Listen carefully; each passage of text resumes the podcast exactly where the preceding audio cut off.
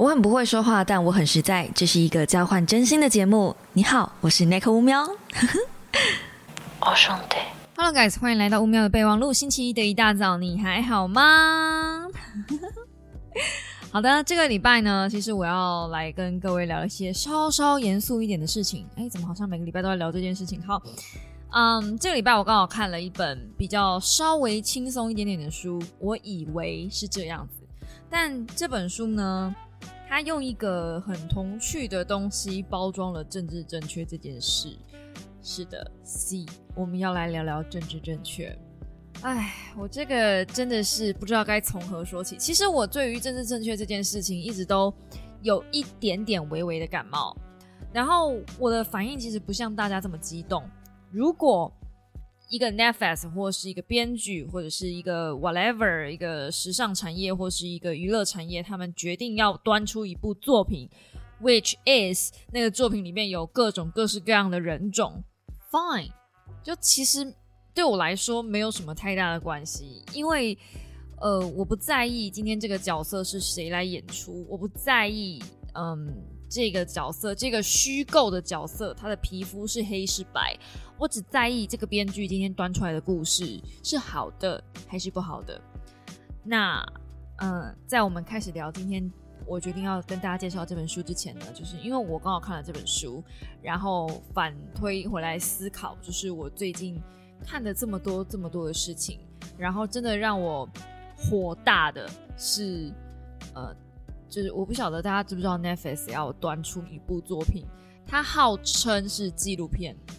他如果不要讲这是纪录片，或是他不要讲这是在记录艳后，是的，埃及艳后的一生，就他如果讲这是一个虚构的女王，虚构的埃及的女王，那我觉得就没有关系。可是你要用克利奥佩托拉这个名字，你要讲埃及艳后，那你前面就不能挂非洲公主啊！你你前面挂了非洲公主，然后跟我说是埃及艳后，我地理再怎么差，就是我知道我国中地理一直被当到高中，但是我也知道埃及跟非洲他们两个差很远，而且我就算历史再怎么差，我也知道克利奥佩托拉是希腊人。就是你要告诉我，这个希腊人其实是从非洲过来的吗？他，Hello，太太太凹了，就就我我我真的没有关系。就如果今天只是个小美人鱼变成黑美人鱼，我也觉得没有关系。就 Who knows？对，也许小美人鱼她的皮肤可能是有点 colorful 的，But whatever，反正海里面的鱼也有各式各样的颜色啊，就。没有关系，因为小美人鱼她不是一个历史上存在的人物，所以今天你要在这个东西上面搞政治正确，我也就算了，你知道吗？就就我的反应不会像我身边的人一些反应那么激烈。当小美人鱼这件事情在二月份的时候上演，就是它的预告片一出来的时候，我老公真的是气到一个不行，他大概是我身边认识的人里面最气的吧。他是又好气又好笑，然后带着一种戏虐的方式在讲这件事。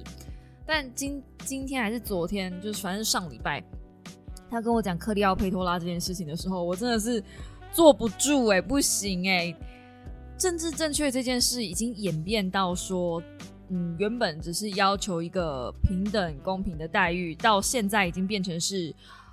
嗯，所有东西都是要尊重我们的说法，所有东西都是要呃，就是变黑，就不是这个样子的吧？我们亚洲人其实也有受到一些，你知道，在欧美文化里面，其实亚洲也备受歧视，那是不是偶尔也来变黄呢？所以今天如果有一个克利奥佩托拉可以是黑皮肤，那可不可以有一个克利奥佩托拉是亚洲皮肤呢？哇哦！我们以后怎么教小孩？我觉得 我很不希望听起来像是反同分子，就你知道拿教育这件事情来开刀，but still，它是一个铁铮铮的事实。然后我其实有去做了一些资料，看了一些功课，就是当一些小女生，嗯，就是嗯，那叫什么非裔非裔美国人的小女孩们看到，呃，就是艾丽尔是。colorful 的，就是巧克力肤色的时候，他们其实是很感动的。然后我突然觉得，哦，我们老是在嘲笑那一些或是我们在讲那一些哦，不要变黑啊，我不想看到我喜欢的角色变黑啊。可是确实，你站在他们的立场，他们看到他们原本喜欢的角色，然后呃变成是嗯就是巧克力肤色的时候，他们可能会深受感动。可我就是觉得，那你敢不敢拿？嗯，比如说那个女生有一个 DC 有一个女女英雄，不是也是什么美跟美国队长很像的那个美国女英雄，突然想想不起来她的名字。我跟 DC 真的超级不熟哎，我 DC 只知道蝙蝠侠跟超人，其他人我好像都不是很熟。呃，嗯，好，反正就你们知道我在说谁。DC 其实曾经也出过黑色皮肤的超人。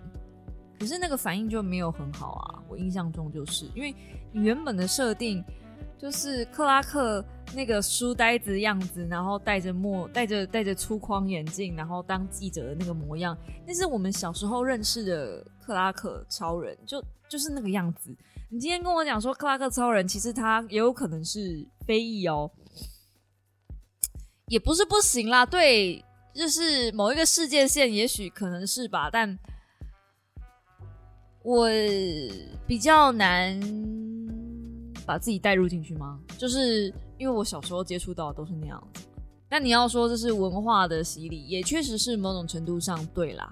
那我必须说，其实政治正确这件事本来的本意是好的，它本来的本意是希望大家能够站在一个公平线上起跑，对吧？就是，嗯，你你大家给一个公平的机会嘛，给一个机会啊，大人，这样对，就是。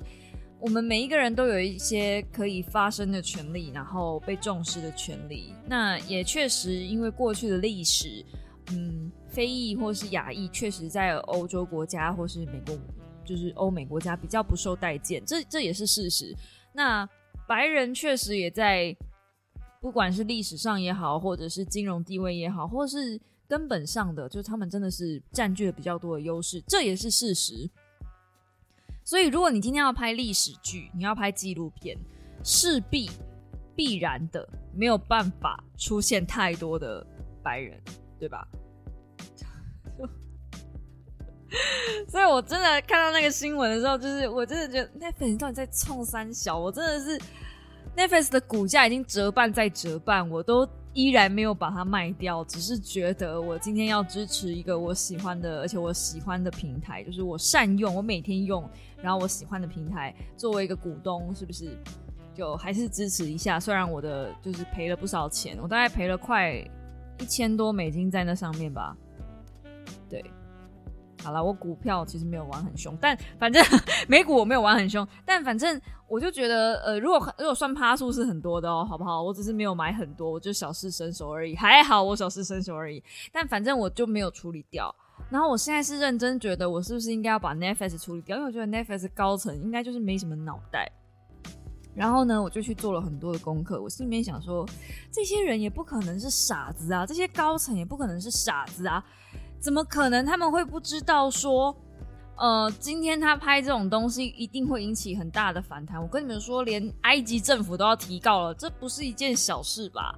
那为什么他们宁愿冒着这样子的风险，他们还是要做这种愚蠢的事情，而且是显而易见的愚蠢事情呢？难道他们的高层里面所有的人也都是非议吗？不可能吧？因为根据我们理所当然的觉得，就是，呃，这些高层们或是 Netflix 上面的人，如果没有记错的话，他们的执行长也是白人呢。所以我就觉得，嗯，那他们怎么会做这种这种事情呢？怎么会怎么会一直拿石头砸自己的脚呢？然后后来去做了一些功课，查了一些资料，发现，哎呀，政治正确真的不像我们想的这么简单。代基金加喜不是公狼搜寻为他干单啊，各位啊。话说从头哈，政治正确这一票人要支持政治正确这一票人，你们去看那个 S W J 那一票人，其实他们是比较偏激进分子的。那我现在不是讲所有的激进分子都那样，我只是说大部分的激进分子，他们呃比较冲动一点。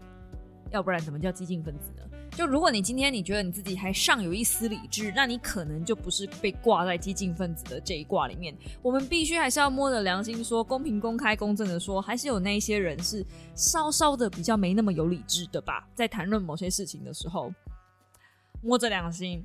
如果你现在还摸到你的良心的话，那表示你现在不是我要讲的那一群人，所以你不要对号入座。对我是在打消防针，OK，打预防针。那我确实也看过不少那种，尤其是台湾，只要到选举季的时候，就有很多那种狂热分子，真的是狂热哦。我身边其实不太有那种失去理智的人，但前一阵子，大概是上一次选总统的时候嘛，我其实有验见证一下什么叫做狂热分子。那还好，虽然是亲戚，但严格说起来不算是家人。嗯，好啦，算家人。嗯。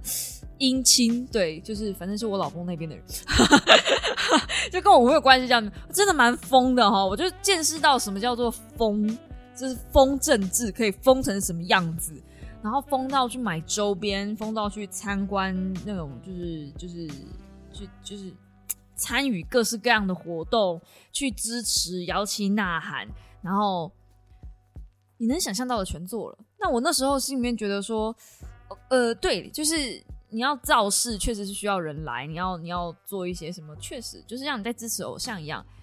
那也可能是我自己个人比较无感一点，就我好像连支持偶像我都很少用实体的行动去，因为我是一个不太出门的人嘛，所以我很少会出门。对我来说，你只要出门，然后站在那边去支持一个你喜欢的人，就是已经很疯狂的一件事了。那更别提你你还要还要就做一些更进阶的事嘛。那根据这个。就是这些商业人士，他们有做统计，就他们发现呢，这一些 SWJ 稍微激进一点的人呢，其实他们是一群很容易消费冲动的人，因为只要你在你的 T 恤或是你的马克杯或是你的我不知道手机壳上面印一些跟 SWJ 相关的字眼，比如说呃杀猪男权都去死这样之类的，就是比较挺女权的东西，他们大部分都会买单。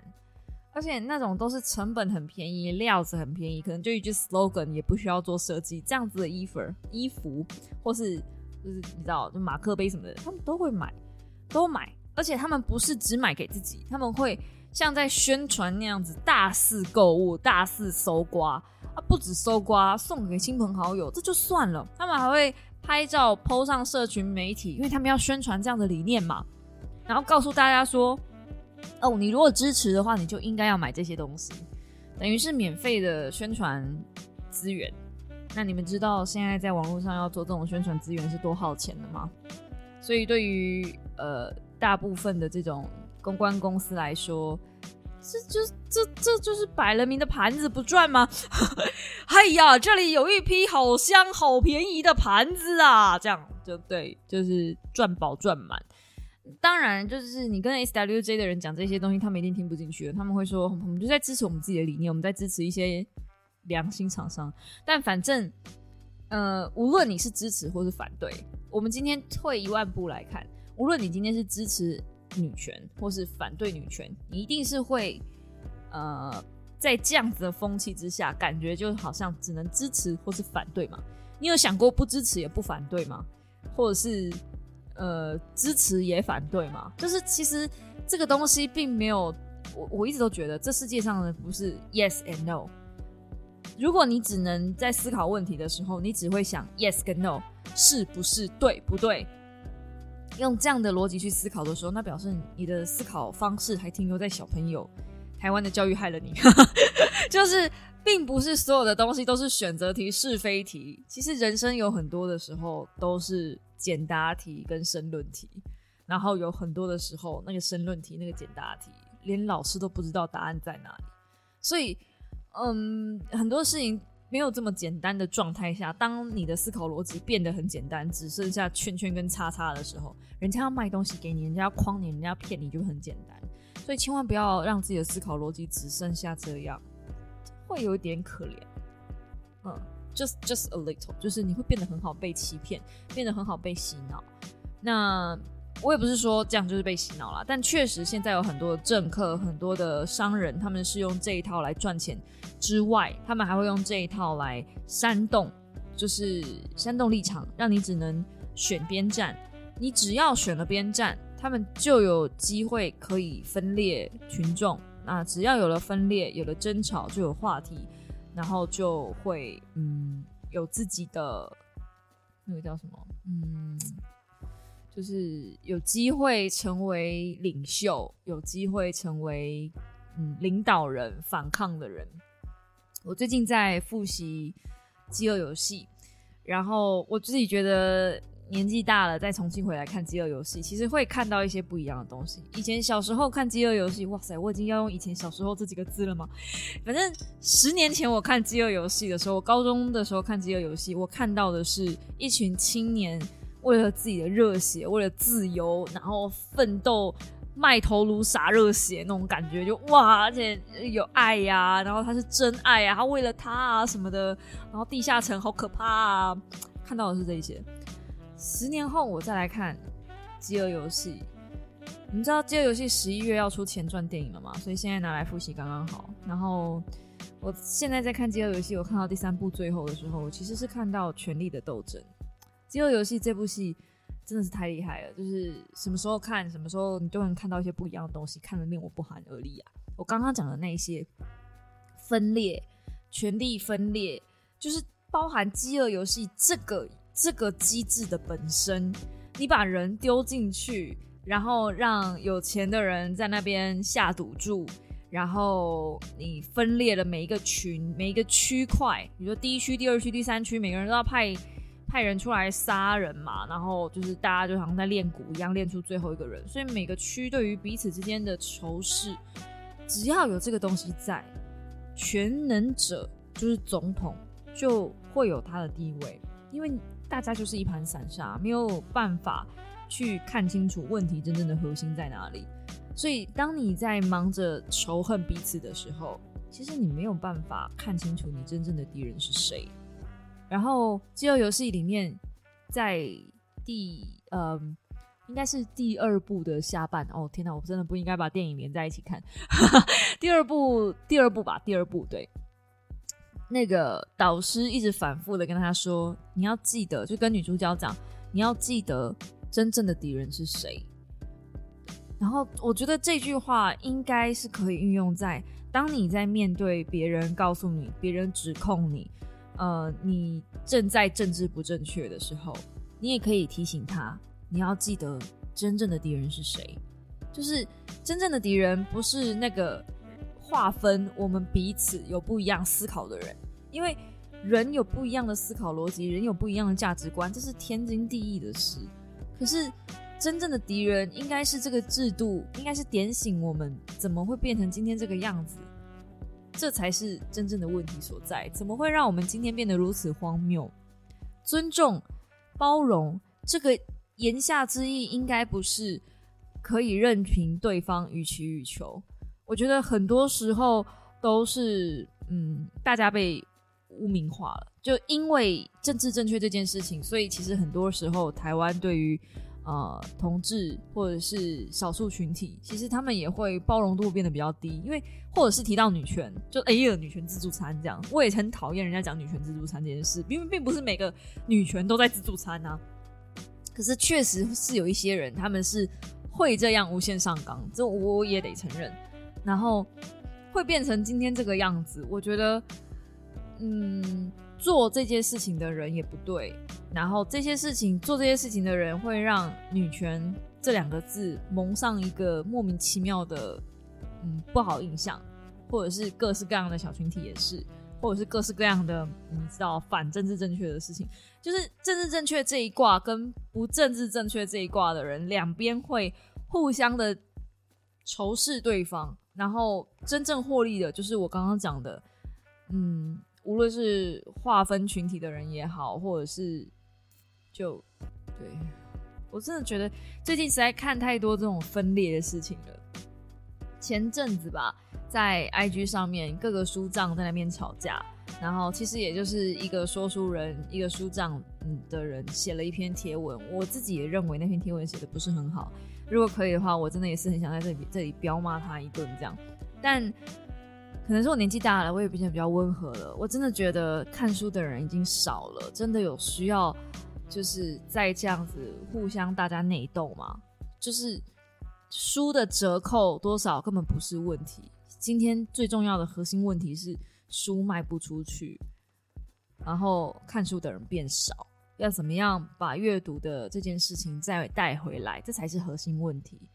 所以我觉得每次大家在吵架，然后每次大家看到问题的时候，都太容易只看问题的表面，就是陷入了是非对错很简单的一个答案里面。但很多的问题都不是这样。真的，我年纪越大越有这种感触，尤其是书看的多越有这种感触。书看的多越显得自己无知。那今天呢，我就来讲这个《从前从前公主逃离的城堡》这本书。其实读起来很轻松，而且读起来真的是 blow my mind，好不好？心爆气流斩在我的脑袋里面就直接爆发。那它里面呢有好几个童话故事，都是我们熟悉的那些童话故事，而且。应该是大部分都看过，我至少我自己大部分都看过，一两个童话故事我没有看过原版，但大部分童话故事我都看过。那每一个童话故事，包含小红帽、国王的新衣、三只小猪这些，每一个童话故事都跟我们就是平常习以为常的童话故事不一样。这个，嗯，从前从前呢，有公主逃离啊，从前从前公主逃离了城堡这这本书，它的根基是。风靡全球三十年的政治正确童话故事，对他就是用政治正确的这个逻辑跟概念去写这个小说。那小说，嗯嗯，童话故事。那如果说，呃，我如果可以，我当然也不想要完全一字一句的念给大家听。可是如果我不这么做的话，你们根本没有办法体会我那天为什么在脑内被心爆，因为。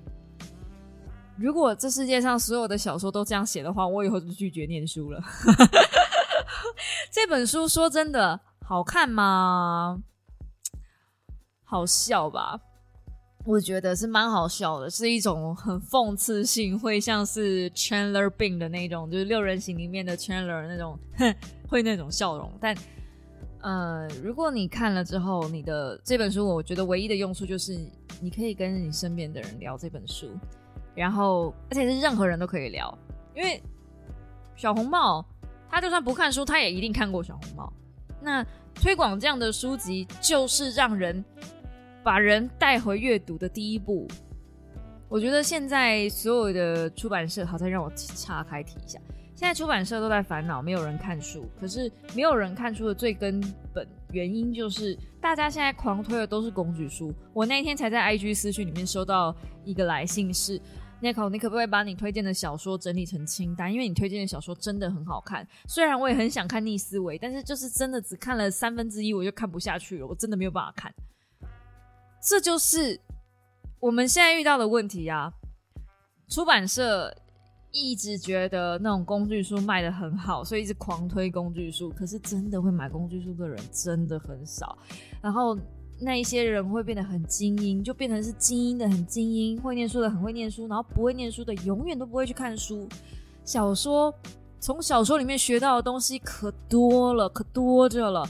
我跟你们说，这个《从前从前公主逃离了城堡》虽然是一本讽刺性很高、极端高的小说，可是好了，童话故事，可是我还是在最后一个故事，像木偶皮诺丘里面学到了一些顿悟的一些事情。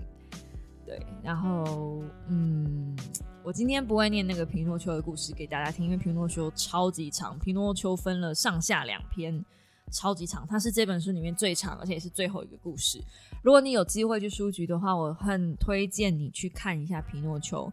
皮诺丘是，呃，我觉得这个书这本书之所以把皮诺丘放在最后一个故事，它是有原因的，因为皮诺丘到最后，我觉得他顿悟了什么叫做政治正确。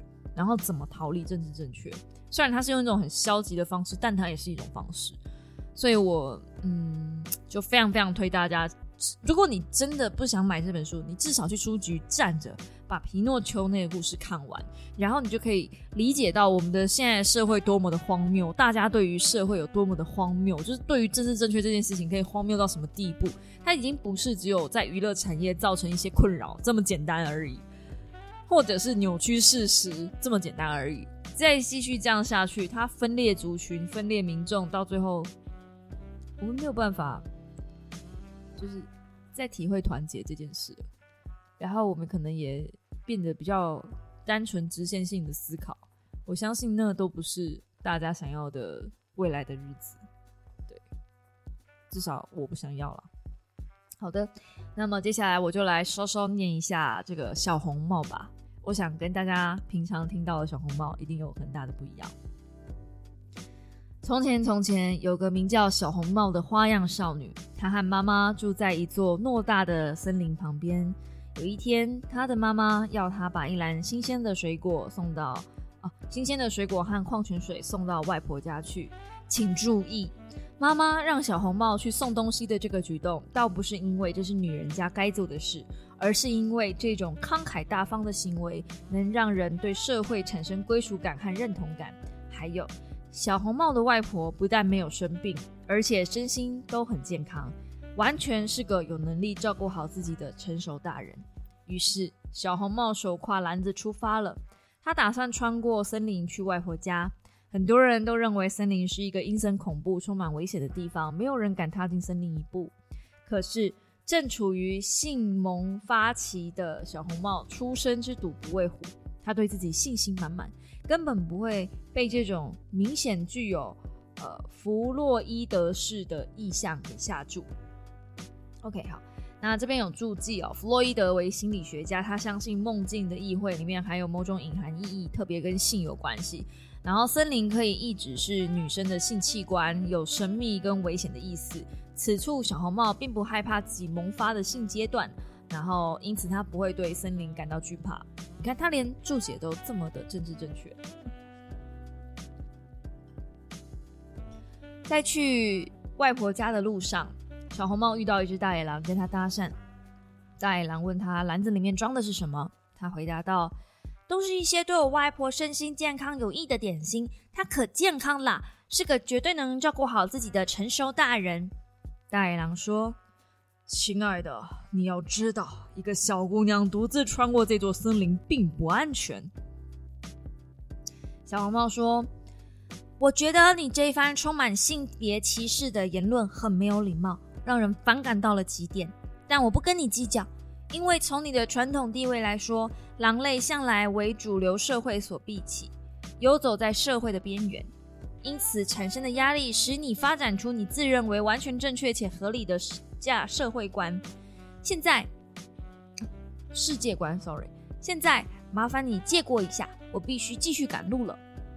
大野狼的确由于被社会边缘化的关系，早就摆脱西方墨守成规的直线思考方式，因此他知道一条通往小红帽外婆家的捷径。当小红帽沿着森林里的主要干道往前走时，大野狼抄了捷径到外婆家里。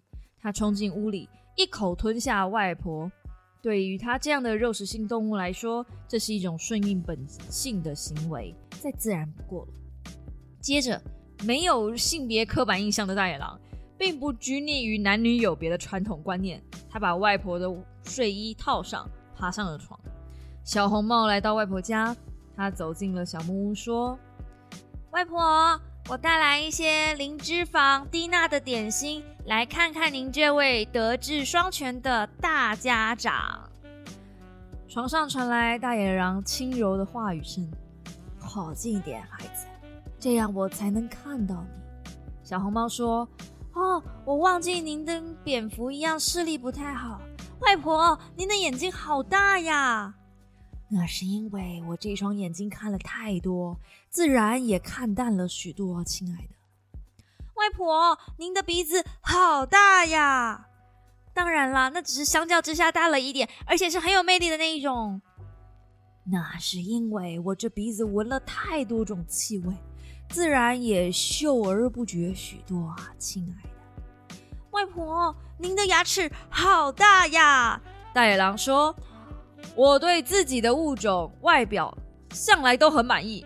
说着，他跳下床来，伸出利爪，一把抓住小红帽，打算把它一口吞下肚。小红帽大声尖叫起来，并不是因为被大野狼显而易见的变装癖给吓到，而是因为大野狼居然蓄意侵犯他的私人空间。他的尖叫声碰巧被路过的伐木匠听到了。其实他本人更喜欢被人称为原木燃料伐原木燃料采伐技术员。他冲进了小木屋，看到小红帽跟大野狼双方大打出手，便想上前阻止这场混战。可就在他举起斧头时，小红帽跟大野狼却双双顿住了手。你知不知道自己在做什么？小红帽直问。伐木工眨了眨眼，想说什么，但一句话都说不出来。像你粗暴、凶暴、粗俗的，你像粗，你像凶暴粗俗的尼安德塔人一样，就这么闯了进来，凭着手里的武器耀武扬威。小红帽大叫：“性别歧视者，种族歧视者！你怎么敢认为没有男人帮忙，女人和大野狼就没有办法解决彼此的纠纷呢？”外婆听到小红帽慷慨激昂的一番言论，就从大野狼的嘴里一跃而出。他夺过木匠的斧头，一挥便把伐木匠的头砍了下来。经过这番波折，小红帽、外婆和大野狼发现他们都有共同的目标，便决定在互敬互助的原则下，另组非主流家庭。从此，他们在森林里过着幸福快乐的日子。然后那个原文呢，就是刚刚的什么安塔尼亚人是吗？安安安尼安德塔人，sorry，尼安德塔人。好，它其实是一个呃英文的引申词，指某人粗暴、不文明、未教化等，尤其诉诸以暴力解决问题的人，在过去。体型与力量象征着权力，因此男人需保护女人，且对女人有控制权。时至今日，体型与力量不再等同于权力，男人可以与呃女人可以与男人并驾齐驱，因此女人可以保护自己有自主权。此处指小红帽认为伐木匠野蛮的冲进来，以为女人没有办法保护自己。嗯，大概就是这样，这就是我们的小红帽嗯这个故事。然后之后所有的故事也都长这个样子，就是不断的会有各种各式各样的括号，各种各式各样的补充，各种各式各样的，但是所以然后来补充说明那个故事里面原本应该是有点性别歧视或是有点男权女权的东西。我不知道你觉得这故事怎么样，但我觉得这故事，呃，就是。原本想说点什么，但是就算了吧。我看完的心情真的是这样，然后我基本上用这个心情看完整本书，整本书的节奏都是这样，就很想吐槽，可是又不知道从哪儿说起，觉得哪边不对劲，但又好像都对，这样。嗯，这就是政治正确现在给我的感觉。然后这本书风靡了三十年，你们就知道，其实，在三十年前就有人想吐槽政治正确这件事了。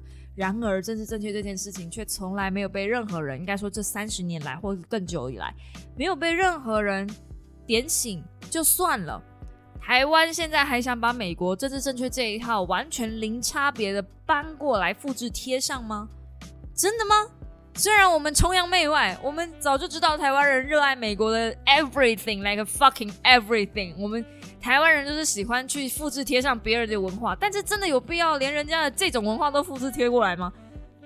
真的吗？I mean, why, why, why？我我我不觉得台湾的小众团体有被歧视到像国外这么严重啊。应该说，可能也没有那么的，嗯，就是绝对平权吗？我不知道，但是。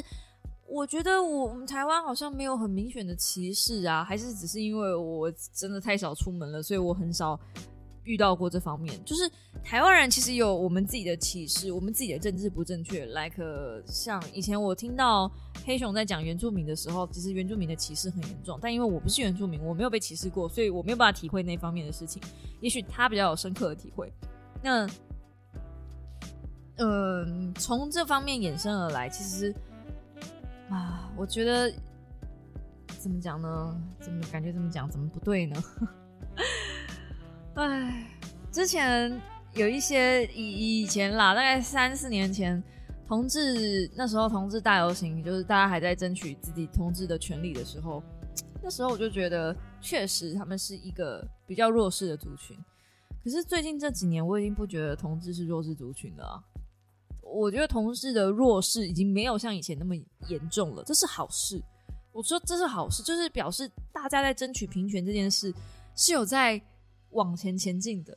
但我会希望不要过了头，不要把嗯 overcharge 这个这个文化也复制进来，那样子到最后可怜的，我觉得就是我们这些没有特色的死老百姓了。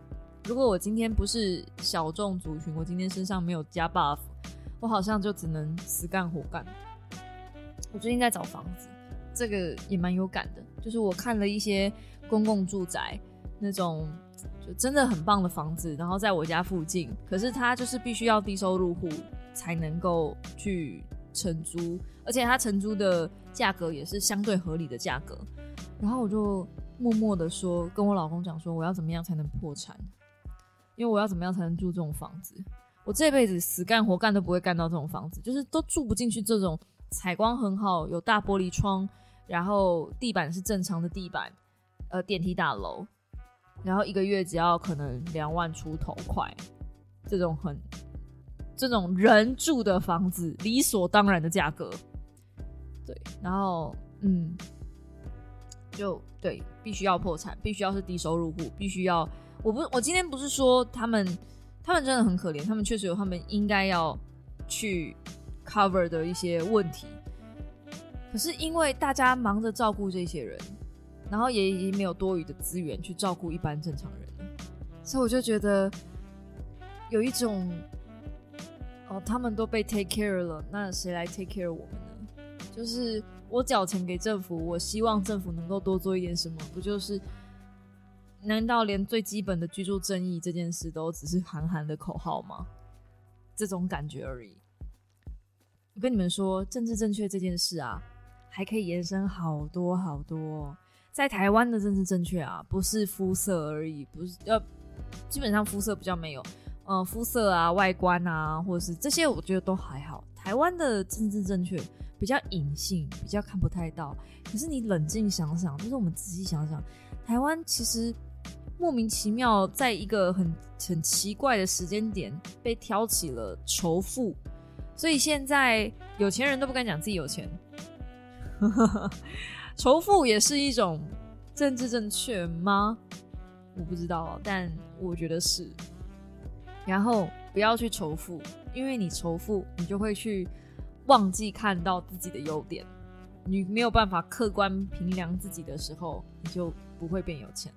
与其想怎么去恨这些人，不如想怎么加入他们。就像我常讲那句话：打不赢就加入他，真的就是这样。所以不要急着去恨别人，真的没有必要。那么回来讲我们刚刚的那个故事，我不晓得大家看完小红帽新版的小红帽觉得如何？我其实没有办法接受，嗯，我没有办法接受。就是以前的小红帽很单纯，他以前在讲，嗯，不要去听信旁边的人的话。也许大野狼你可以把它解释成是，呃，坏男生会去拐女生之类的，然后。嗯，以前的小红帽其实有一个明确的坏人跟明确的好人，他告诉小朋友你应该要提醒跟注意的事项。可是新版的小红帽，他提供了一个可能性，他告诉你你可以靠自己。可是从刚刚的故事，我觉得如果没有那个伐木匠冲进来，造成一个你知道故事中断，或者是呃那叫什么转移注意力，那小红帽其实还是在尖叫中啊。他没有给予任何的线索跟可能性，是小红帽可以从大野狼的手中逃出来的。如果，嗯，大野狼是可以跟小红帽相提抗衡的话，那小红帽干嘛尖叫呢？就是我不知道，我觉得，如果硬要吐槽的话，我可能只能吐槽这一点吧。还有。外婆可以从大野狼的嘴巴里面爬出来，那他早不爬晚不爬，为什么偏偏挑在他孙女被绑住了才爬？这什么意思？我真的爬出来之后，你拿了斧头，第一个动作居然是挥刀向那个试图想要拯救你的人。也许吧，也许他是用暴力想解决事情，but still 他想帮忙啊，他的起心动念是想帮忙啊，这样不好吗？这样不行吗？也许他的行为是有点问题的，他用想用暴力来解决问题，但他想帮忙啊。我最近刚看完《怒吼人生》，也许下个星期我们可以来聊聊这部剧吧。《怒吼人生》我觉得不是一个你只看一遍就可以了解那个剧想要讲的是什么，而且它超级沉重。但是我蛮推荐大家可以看一下的。他某种程度上其实就在聊现在社会上面对的问题，还有有钱人跟不有钱的人。你以为你有了钱，你就会得到幸福，你就会快乐。可事实上，就算有了钱，也不见得会快乐；就算有了钱，也不见得会毫无恐惧；就算有了钱，也不见得一切都会一帆风顺。如果你没有去看的话，就是你可以看到里面，里面就很明显，有钱的人真的世界有钱，亿万富翁的那种有钱，可是他仍然不快乐。他的不快乐不是出自于他自己内心发散出来的那种不快乐，当然他物质生活有我。可是他还是有他害怕的东西，对，所以就反正这部戏讽刺的很可以这样。那也因为这部戏是我很喜欢的一些喜剧演员去拍摄的，所以我那个时候一开始我真的压根没有想到他会这么的深，这么的沉重。但是看完之后，我真的觉得我我喜欢他真的有道理。黄爱丽真的是太厉害了，是鬼才。她可以低俗，但是她也可以很。很很有内容，真的好喜欢他。然后他也离婚了。现在到底还有哪一个我喜欢的女生是没有离婚的吗？就就可以告诉我，就是为什么大家现在都在离婚？所以，所以，所以，所以，就嗯，OK，OK，Fine，OK，Fine。我已经不知道我还能够仰望谁了啊。好，也许，也许哪一天我也会得出我自己的一个结论吧。我们先不要把话说死。那反正呢，总之，嗯，推荐大家《从前从前公主逃离的城堡》，以及最近的 Netflix 上的剧《怒吼人生》，真的很棒，可以看一看。然后这个星期就跟大家稍微聊聊一下我对于政治正确这件事情的想法。嗯，我的看法就是，我不会加入哪一方，我会维持我继续维持我的平权政策。然后，嗯。